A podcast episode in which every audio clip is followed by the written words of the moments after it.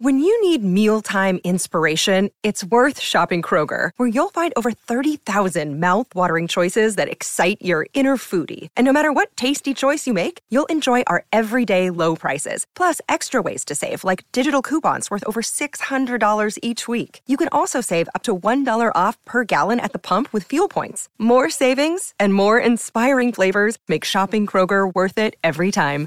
Kroger, fresh for everyone. Fuel restrictions apply. Here's some tips for maintaining your Trex deck.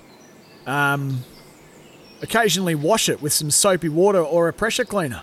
Trex composite decking is low maintenance and won't fade, splinter, or warp. Trex, the world's number one decking brand. Nice to have your company here on Sports Day, and a time now to chat uh, women's basketball with our Opals defeating Serbia 69 to 54 over there in Sydney. And basketball expert in Megan Hustwaite joins us here on Sports Day. Megs, welcome. Nice to have you on the show. Hi guys, great to be with you um, live in Sydney, where it's all happening here at the uh, Sydney Superdome. What did you make of the Opals' most recent performance against the Serbs? Well, they outserved Serbia, to be quite frank, which was impressive. Uh, Serbia had had um, our measure in recent years. They bundled us out of the Rio Olympics and then did a number on us in Serbia in the qualifiers earlier in the year. So the intensity, the defensive pressure, um, and, and, great shooting meant that we were able to turn things around last night and, and get a, a super important win in the game of this tournament. So, what do you think that will do for self belief, given what had transpired between the countries in those last couple of meetings? It will definitely be a big boost to the Opals' confidence because we know they lost to France on opening night and that was quite deflating here for them in Sydney. But I think just being able to match um, the physic- physicality that Serbia brought and sort of take it to another level was a huge thing for the Opal. So they're back in action tonight. There's no rest for the wicked here at this tournament, and they'll certainly have a pep in their step today. You say there's no rest for the wicked, but Bec Allen, uh, 16 points, left the court with an ankle injury. Will she suit up tonight? Well, she was in all sorts last night. She hurt her ankle um, and was on the bench and then was actually subbed back in with a few minutes to go. And she got wedged between two Serbian players, kind of got crunched. And she was um, in a lot of pain and sort of calling out, my back, my back. And she was actually um, taken in a wheelchair out of the stadium, but she was cleared um, with scans late last night. Not sure if she'll play tonight. I think she might suit up, but I, I don't um, expect her to play given uh, there's a game tonight, a game tomorrow, and then finals later in the week. So I think they've got to um, probably try and um, play that one pretty smart, the Opals. And what about Sami Whitcomb? I think she uh, didn't she get a, a, stray knock to the face as well? Is that right? WA's own Sami Whitcomb. Uh, yeah, she did. She had a busted nose. Um, oh. And um, yeah, she was able to just get back on um, on court after going off. There was a lot of blood on the court, but uh, she got back on and it, yeah, didn't worry her at all. So she had a great, probably one of the better games for Australia last night. So, the FIBA World Cup campaign got off to a shaky start with that opening loss to France, uh, but back to back wins now over Mali and Serbia have put the Opals back on track for the knockout stages. How important is it then tonight?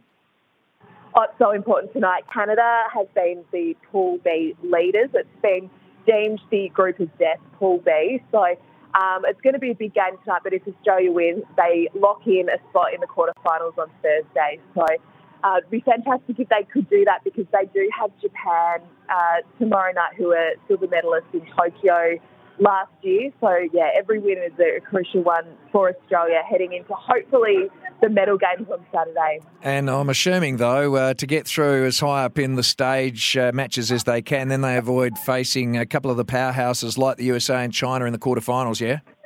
Jeepers creepers. The USA today put 145 points on the board, and it was the biggest.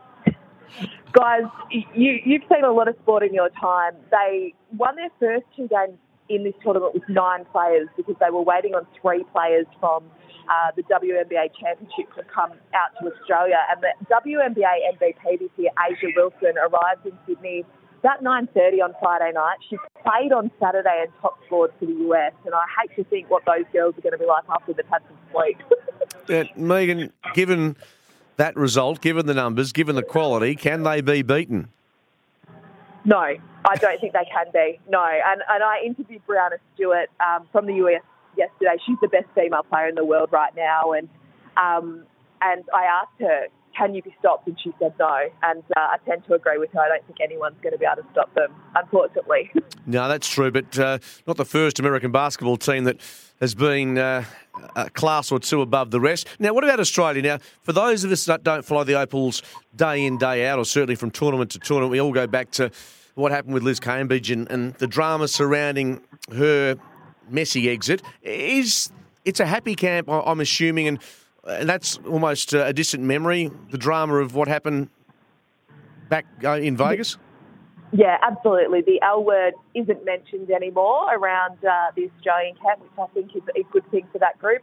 I guess the L word that has been mentioned is Lauren Jackson, and mm. she continues her remarkable comeback at age 41. And my goodness, the roar every time she gets subbed in or her name's announced here in Sydney is just electric. So, and, and they've sold an incredible amount of um, her singlets. So she wore the 15 for all of her career, but she's back in the 25 for um, 2.0 of her career. And uh, yeah, there's kids and adults everywhere wearing the Australian 25 singlet. And uh, Mother Nature or Father Time, whatever you want to call it, uh, age, shall we say it, um, has it restricted some of her movement or some of the, the tricks that we fondly remember?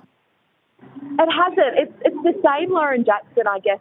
It is. It's a bit different because it's been nine years between um, representing her country.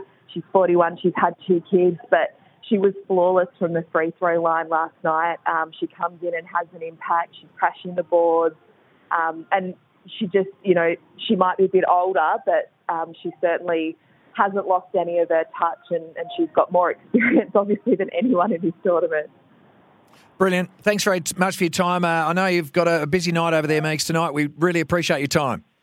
Thanks, guys. Good to catch up. Good on you. Megan Hustwaite there, a basketball expert uh, here on Sports Day. So fantastic to see Lauren Jackson out there strutting her stuff at 40 plus. Uh, we talk about uh, the great Bra- um, Brady, who's running around in the NFL. He made the comeback as well, and uh, he's making his part. Yeah, of course, more recently, Serena Williams, Roger Federer, both uh, on the way out, which is natural at that age. But isn't it great to see Jimmy Anderson, even in cricket, uh, getting the job done past 40, which it just was unheard of uh, not so long ago. Clive Lloyd, he's another one going back to when I was a young. You keep mentioning that Clive Lloyd. The, yes, the, the cool cat he was. Yes, yeah, he was a legend. Uh, and uh, in the NRL, what about on the weekend, Skeet? Uh, gee, I tell you what, I didn't think the Parramatta were going to get the job done, but they did. They came back and they rolled North Queensland in a bit of an upset there, 24-20. Yes, to win up there in Townsville, very tough conditions, uh, warm, but they get through to a grand final decider against Penrith, who had to come from behind against South Sydney on Saturday night. So it's set up beautifully. That was unbelievable, wasn't it? I mean, South Sydney was 12 12 0, and they end up winning 32 to 12. So they really did steamroll them at the end. But um, probably the two teams that uh, we thought were going to finish on top of the tree have, but uh,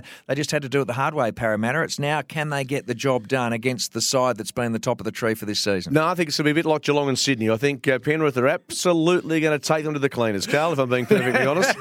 well, we were trying to say that uh, Sydney were a chance last week, but uh, oh, gee, we were wrong. Thanks to Kia, the all new Kia Niro, available in hybrid or all electric. You can see more at kia.com.au. Sometimes needing new tyres can catch us by surprise. That's why Tyre Power gives you the power of zip pay and zip money. You can get what you need now, get back on the road safely, and pay for it later. Terms and conditions apply. So visit tyrepower.com.au or call 13 21 91.